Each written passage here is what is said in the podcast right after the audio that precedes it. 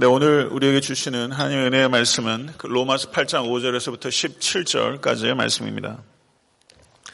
로마서 8장 5절에서 17절까지의 말씀 교독하도록 하겠습니다. 자, 먼저 읽겠습니다. 육신을 따르는 자는 육신의 일을, 영을 따르는 자는 영의 일을 생각하나니, 육신의 생각은 사망이요, 영의 생각은 생명과 평안이니라.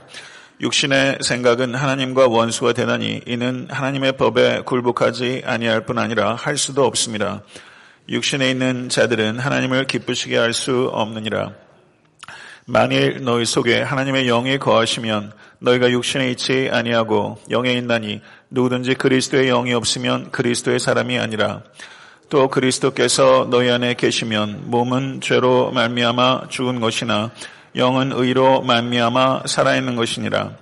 예수를 죽은 자 가운데서 살리신 이의 영이 너희 안에 거하시면 그리스도 예수를 죽은 자 가운데서 살리시니가 너희 안에 거하시는 그의 영으로 말미암아 너희 죽을 몸도 살리시리라. 그러므로 형제들아 우리가 빛인 자로 돼 육신에게 져서 육신대로 살 것이 아니니라. 너희가 육신대로 살면 반드시 죽을 것이로되 영으로서 몸의 행실을 죽이면 살리니 무릇 하나님의 영으로 인도함을 받는 사람은 곧 하나님의 아들이라. 너희는 다시 무서워하는 종의 영을 받지 아니하고 양자의 영을 받았으므로 우리가 아빠 아버지라고 부르짖느니라. 성령이 친히 우리의 영과 더불어 우리가 하나님의 자녀인 것을 증언하시나니 다 같이 자녀이면 또한 상속자 곧 하나님의 상속자요 그리스도와 함께한 상속자니 우리가 그와 함께 영광을 받기 위하여 고난도 함께 받아야 할 것이니라. 아멘. 네, 이번 그 신년 특별 새벽 기도의 주제가 영혼의 보석 상자입니다. 그래서 어저께 로마서 8장 1절에 4절에 첫 번째 보석을 저희가 세공했다면 오늘은 로마서 8장 5절에서부터 17절까지 두 번째 보석을 세공하도록 하겠습니다. 어, 읽으신 그 내용 한 절 한 절이 굉장히 함축적이기 때문에 제가 주어진 시간 속에서 본문의 의미를 충분히 설명한다는 것은 그 대단히 어렵습니다. 그래서 저도 어떤 절도 skip하지 않고 논리적인 흐름에 따라 가급적 설교하도록 최선을 다하겠습니다. 모쪼록 경청하시고 또 로마서 8장이 주는 이 그 위대한 계시의 말씀의 유익함이 여러분의 성도의 올 한해의 삶에 그리고 여러분 평생의 삶에 큰 빛으로 임할 수 있게 되기를 간절히 바랍니다. 사도 바울께서 8장 1절에 그리스도 예수 안에 있는 자에게는 결코 정잠이 없다라고 선언한 후에 그와 같이 선언할 수 있는 이유를 2절에서 말하기를 그리스도 예수 안에 있는 생명의 성령의 법이 죄와 사망의 법에서 우리를 해방하였기 때문이라고 이야기를 했습니다. 그리고 3절에서 죄와 사망의 법에서 어떻게 해방되었는지를 밝혔는데 그것은 우리 주 예수 그리스도의 성육신과 대속을 통해서 해방이 이루어졌다고 이야기를 했습니다.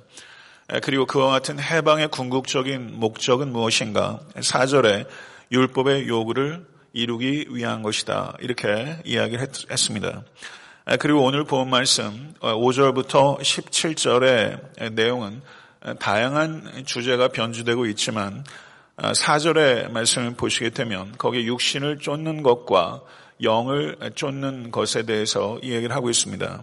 그래서 육신을 쫓는 것과 영을 쫓는 것의 의미가 무엇이고 그것의 결과가 무엇인지에 대해서 5절부터 17절에 설명하고 있다. 이렇게 보면 가능할 것입니다. 5절의 말씀을 보시게 되면 바울은 인간은 두 부류가 있다라고 설명합니다. 아, 여기에서 성경 언어로 보면 그 대조가 명확하게 드러나는데요. 카타 사르카, 육신을 따르는 사람이 있고 카타 푸뉴마, 영을 따르는 사람이 있습니다. 모든 사람은 이 두 가지 부류 가운데 하나에 속하게 되는 것입니다. 어저께 제가 말씀을 드린 것처럼 여기서 말하는 사르크, 아, 이것은 인간의 살과 피와 뼈를 이야기하는 것이 아니라 타락한 인간 중심성, 그것을 육신이라고 하는 것입니다. 그러면 육신을 따라 산다는 것은 타락한 자기 중심성을 가지고 살아가는 것을 의미하는 것입니다. 그러면 영을 따른다라고 했을 때 그 영은 무엇을 의미하는가? 그것은 인간의 내면에 있는 영적인 측면을 의미하는 것이 아니라 바로 중생한 성도 안에 내주하고 계시는 성령 하나님을 의미하는 것이고 성령 하나님을 따라 사는 삶을 가리키는 것이죠. 자기 중심을 따라서 사는 사람은 육신의 일을 생각하게 되고 성령님을 따라 사는 사람은 영의 일을 생각하게 됩니다. 각각 그 사람의 중심에 있는 것을 따라서 생각이 결정되는 것이죠. 여기서 생각하다라고 번역되어 있는 성경 원어는 관심과 애정을 집중한다 이런 뜻이 있습니다. 사막의 유목민이 물을 찾는 것처럼 그리고 목마른 사슴이 물을 찾듯이 성령의 사람, 성령을 따르는 사람은 영의 일에 집중하게 되는 것이죠. 올 한해 여러분과 저의 삶이 사막에서 물을 찾는 유목민처럼 그리고 물을 찾는 목마른 사슴처럼 영의 일을 찾는 그와 같은 한 해가 될 수 있게 되기를 우리 주 예수 그리스도 이름을 간절히 축원합니다. 그리고 이와 같은 사고 방식의 차이는 결과의 차이를 가져오는 것입니다. 6절의 말씀을 보게 되면 육신의 생각은 사망이요 영의 생각은 생명과 평안이니라. 생각의 차이가 영원한 차이를 가져온다고 이야기를 하고 있는 것입니다.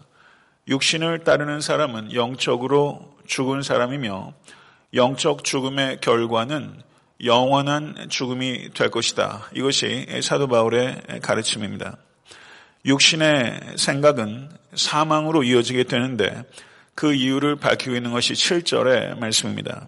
7절을 보게 되면 육신의 생각은 하나님과 원수가 되나니 이는 하나님의 법에 굴복치 아니할 뿐 아니라 할 수도 없습니다. 이렇게 말하고 있습니다.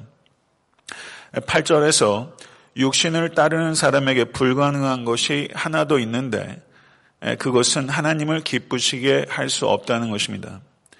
육신을 따르는 사람에게 두 가지가 불가능합니다. 하나는 하나님의 법에 굴복하는 것이 불가능하고 두 번째는 하나님을 기쁘시게 하는 것이 불가능하다. 이렇게 사도 바울은 밝히고 있습니다. 이렇게 5절에서부터 8절까지의 내용을 제가 최대한 함축적으로 이야기를 했는데요. 1절부터 8절까지의 내용을 보게 되면 실제 성경 원어상으로 보게 되면 사도 바울은 3인칭 복수를 사용합니다. 그런데 9절에서부터 인칭이 바뀌어요. 2인칭으로 9절에서부터 바뀌는 것을 우리가 볼 수 있습니다. 이게 무슨 말인가 하면 1절부터 8절까지는 일반적인 말로 진리를 설명해 왔다면 9절에서부터는 9절 한번 보십시오. 만일 너희 속에 하나님의 영이 거하시면 이라고 말하면서 3인칭으로 이야기를 하다가 9절에서부터 2인칭으로 변주가 되면서 3인칭으로 일반적인 진리를 가리키다가 9절에서부터는 그와 같은 진리를 이 편지를 수신하는 로마 교회 성도들에게 적용하기 시작하고 있는 것을 알 수 있습니다. 직접적으로 진리를 로마 교회 성도들에게 선포하도록 거기에서부터 변주가 일어나는 것을 우리가 볼 수 있는 것이죠. 9절에서 11절의 말씀은 6절 하반절에 영의 생각은 생명과 평안이니라 이 부분에 대해서 설명하고 있는 부분이다. 이렇게 볼 수 있습니다. 구절의 말씀을 한번 보시기 바랍니다. 만일 너희 속에 하나님의 영이 거하시면 이렇게 말하고 있습니다. 하나님의 영이 그리스도 안에 거할 수도 있고 거하지 않을 수도 있다는 것을 이야기하는 것이 아니라 하나님의 영은 성령님의 내주하심은 모든 그리스도인들에게 주어지는 최초의 축복이요 보편적인 축복이라는 것을 우리에게 말씀하고 있습니다. 이 자리에 계신 성도님들 한 분한 한 분이 예수님을 영적으로 영접했으면 성령님께서 여러분들의 삶 가운데 내주하기 시작했고 모든 성도들에게 예외 없이 성령님의 내주합심이 있다고 성경 우리에게 분명하게 선포하고 있는 것입니다. 이와 같은 성령님의 내주하심은 요한복음 14장 7절에서 우리 주님께서 예언하신 바 저는 진리의 영이라 세상은 능히 저를 받지 못하나니 이는 저를 보지도 못하고 알지도 못함이라. 그러나 너희는 저를 아나니 저는 너희와 함께 거하시며 또 너희 속에 계시겠습니다. 아멘. 믿으십니까? 예수님께서 성령님께서 모든 성도 안에 내주할 것이다 라고 약속하셨고 그 말씀의 성취로 모든 성도들 심령 가운데 성령님께서 보편적으로 내주하고 계시다는 것을 믿으실 수 있게 되길 바랍니다.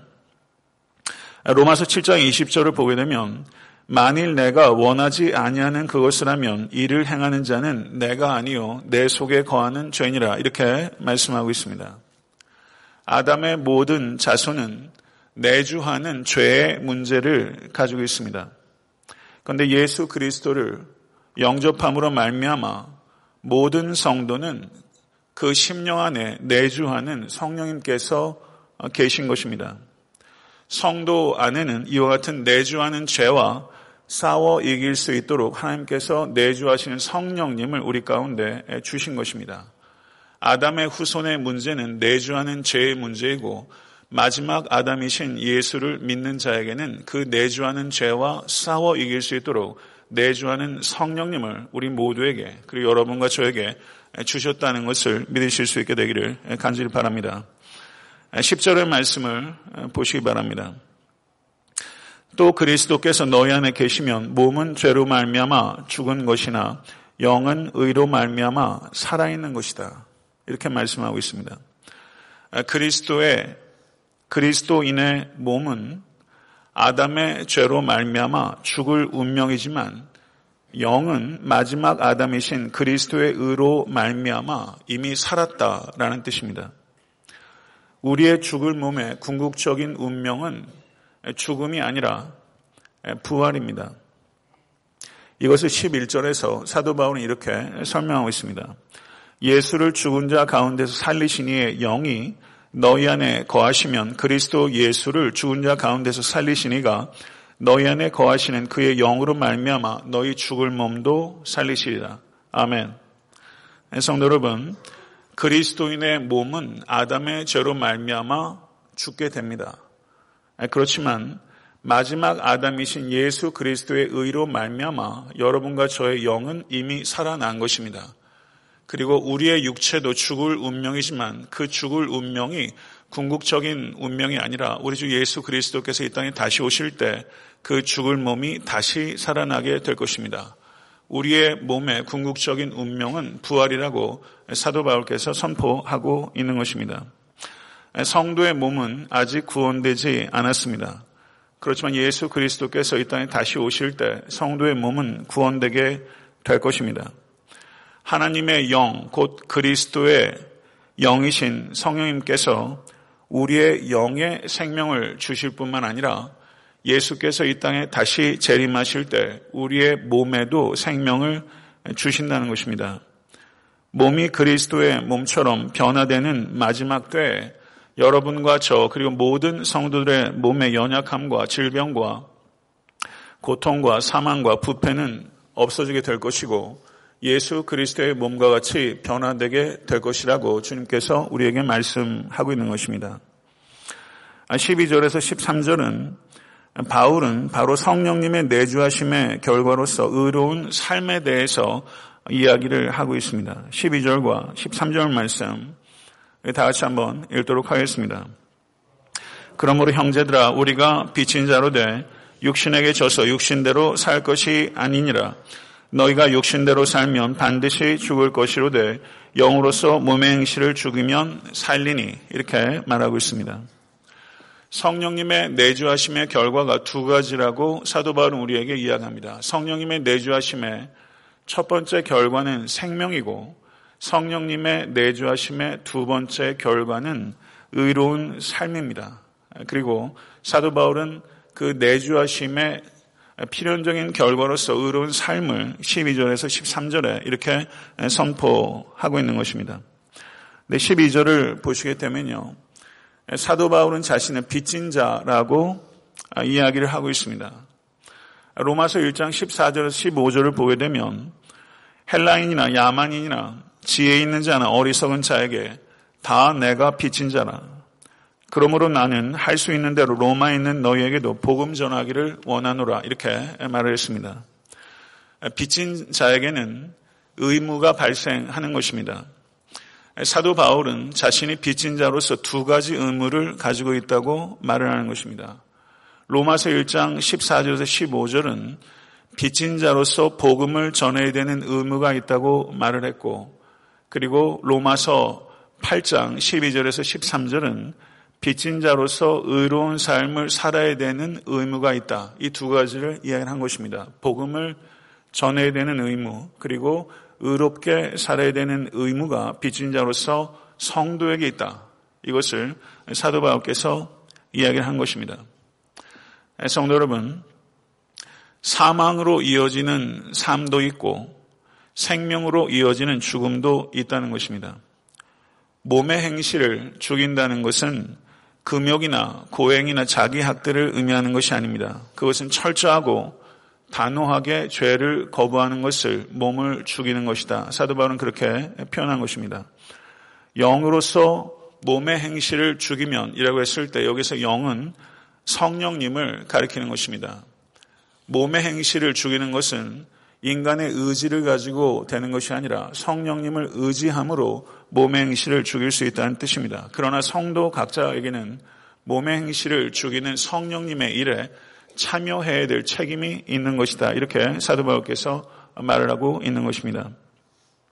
여기서 몸의 행실을 죽이면이라고 했을 때 이 죽이면이라고 번역되고 있는 성경 원어가 사나토라는 단어가 사용되고 있는데요. 여기에서 이 죽이면의 시제가 바로 현재 시제입니다. 고린도전서 15장 31절을 보게 되면 형제들아 내가 그리스도 예수 우리 주 안에서 가진 바 너희에게 대한 나의 자랑을 두고 단언하노니 나는 날마다 죽노라 이렇게 말을 했습니다. 몸의 행실을 죽이는 것은 성도가 이 땅을 사는 동안 날마다 현재적으로 죽여야 되는 지속적인 태도와 행동이 되어야 된다는 것을 사도 바울은 이 동사의 시제를 통해서 분명하게 우리에게 말씀하고 있는 것입니다. 14절의 말씀을 보시기 바랍니다. 무릇 하나님의 영으로 인도함을 받는 사람은 곧 하나님의 아들이라. 하나님의 영에 인도하심을 받고 계십니까? 하나님의 영으로 인도함을 받는 사람이 하나님의 아들이라. 몸의 행실을 죽인다는 것이 어떤 뜻인가? 그것은 사도 바울은 그것은 하나님의 영으로 인도함을 받는 것이다. 그럼 하나님의 영으로 인도함을 받는다는 것은 어떤 뜻인가? 그것은 말씀으로 인도함을 받고 순종함으로 인도함을 받는다. 이 두 가지 의미가 있는 것입니다. 그리고 15절은 하나님의 아들의 특징을 설명하고 있습니다. 15절 말씀 보시기 바랍니다. 너희는 다시 무소하는 종의 영을 받지 아니하고 양자의 영을 받았으므로 우리가 아빠 아버지라고 부르짖느니라. 하나님의 아들의 특징은 무엇입니까? 예수 그리스도를 믿음으로 말미암아 하나님의 양자가 된 사람들입니다. 양자가 되었다라는 것이 어떤 의미인가? 그것은 로마 시대 그 양자 제도에 대해서 역사적으로 이해를 해야지만 이 양자됨의 의미를 우리가 깊이 이해할 수가 있는데요. 제가 이 역사적 배경을 지금 자세하게 설명할 수 있는 시간은 없는 것 같고 함축적으로 이 양자됨의 의미를 말씀을 드리면 우리가 하나님의 아들로 그리스도로 말미암아 양자되기 전에 우리는 본질상 진노의 자녀였고 사탄이 아비였습니다. 그런데 예수 그리스도로 말미암아 하나님의 양자가 되었을 때 로마의 양자 제도는 이전의 아비와 완전히 관계가 청산되는 것입니다. 그리고 이전의 채무도 완전히 해결되는 것입니다. 그리고 양자가 되면 양부의 모든 상속을 받을 수 있는 권리가 친자식과 아무런 차이가 없이 주어지는 것이 로마의 양자 제도였던 것입니다. 그렇기 때문에 성도는 예수 그리스도로 말미암아 하나님의 양자가 되었을 때 하나님의 모든 부요함을 아무 차등이 없이 상속하게 된다는 뜻이 거기 있는 것입니다. 그래서 그리스도인들은 그리스도와 공동 상속자가 되는 것이고 그리스도께서 상속하시는 모든 것들을 그리스도인들이 상속한다는 의미 있는 것입니다. 구약 성경을 여러분들께서 아무리 세밀하게 살펴보셔도 구약의 아브라함도 구약의 다윗도 하나님께 아바 아버지라고 부른 바가 없습니다. 구약의 어느 누구도 어떠한 친밀감을 가졌던 사람도 하나님께 아빠, 아버지라 부른 사람이 없습니다. 그런데 예수 그리스도를 믿음으로 말미암아 여러분과 저에게 그리스도인들에게 하나님을 아빠, 아버지로 부를 수 있는 친밀함을 가질 수 있게 된 것입니다. 믿으십니까? 우리가 예수 그리스도를 믿음으로 말미암아 우리가 양자가 되어서 그리스도께서 상속하시는 모든 유업을 받게 된 부요함이 우리에게 주어진 것이고 예수 그리스도께서 십자가 위에서 아빠 아버지라고 부르신 것처럼 우리가 양자가 되어서 그리스도로 말미암아 하나님을 아빠 아버지라 부를 수 있는 친밀함이 우리에게 주어진 것입니다. 이것이 두 가지가 우리에게 주어진 거예요. 부유함과 친밀함. 구약의 어느 누구도 가져본 적이 없는 그와 같은 부유함과 친밀함이 다른 누구가 아닌 바로 이 자리에 계신 여러분과 저 모든 그리스도인들이 갖게 된 것이다. 이것을 사도 바울께서 선포하고 있는 것입니다. 16절의 말씀을 보시죠. 성령이 친히 우리의 영과 더불어 우리가 하나님의 자녀인 것을 증언하시나니 성령님께서 우리 가운데 내주하십니다. 믿으십니까? 이 내주하시는 성령님께서 우리의 영에게 선포하세요. 우리가 하나님의 자녀라는 것을. 올 한 해 살면서도 여러분의 삶의 형편이 어떠하든지 성도 여러분 살다 보면 감당하기 어려운 문제들이 있어요. 쉽게 넘어가지 않은 일들이 있어요. 그럴 때 우리는 의심할 수 있습니다. 내가 정말 하나님의 자녀인가? 하나님이 정말 나를 사랑하신가 하는 시점이 지금까지도 있었고 앞으로도 있을 것입니다. 그런데 그때 우리 가운데 내주하시는 성령님이 우리에게 내적으로 증거하시는 거예요. 하나님의 자녀라는 것을 증언하세요. 이 증언에 귀를 기울이십시오. 그리고 하나님의 자녀라는 것을 명백하게 기억해내십시오. 환란이 찾아올 때 하나님의 사랑의 부재가 아니라는 것을 기억하시고 사망의 음침한 골짜기일 때 다윗은 하나님의 임재를 더욱더 강력하게 느꼈던 것처럼 성도님들께서 사망의 음침한 골짜기에 있어도 하나님의 자녀라는 것을 성령님께서 여러분의 영혼 가운데 크게 외치실 수 있도록 간구하실 수 있게 되기를 간절히 축원합니다.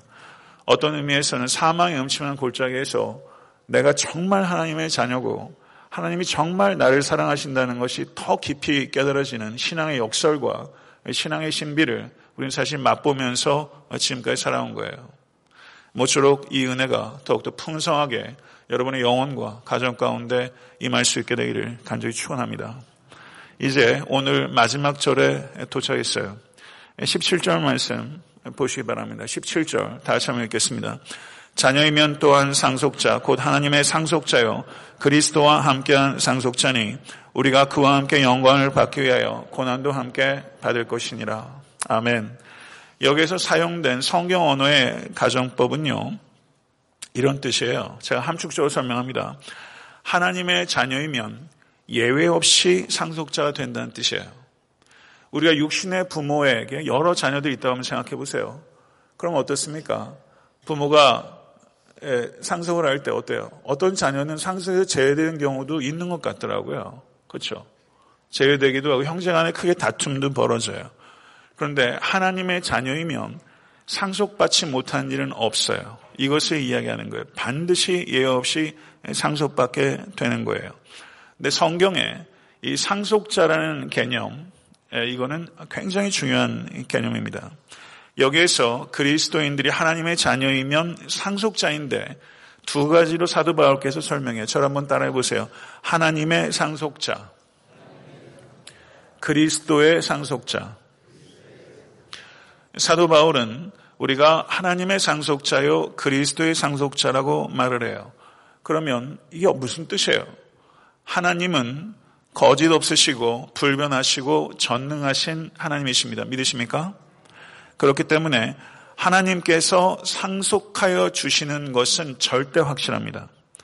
성도가 받게 될 유업, 상속은 여러분의 능력에 달려 있는 게 아니에요.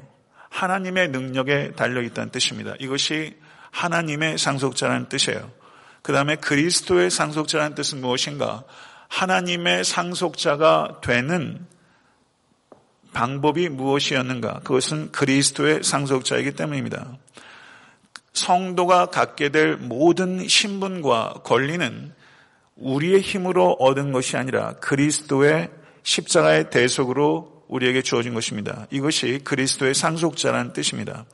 이 세상 어떤 것도 인간을 하나님의 자녀요, 하나님의 상속자가 되게 할 수 없습니다. 오직 그리스도만이 그와 같은 신분과 특권을 우리에게 가져다 주는 것이고 그것을 사도 바울께서는 그리스도의 상속자라고 표현한 것입니다.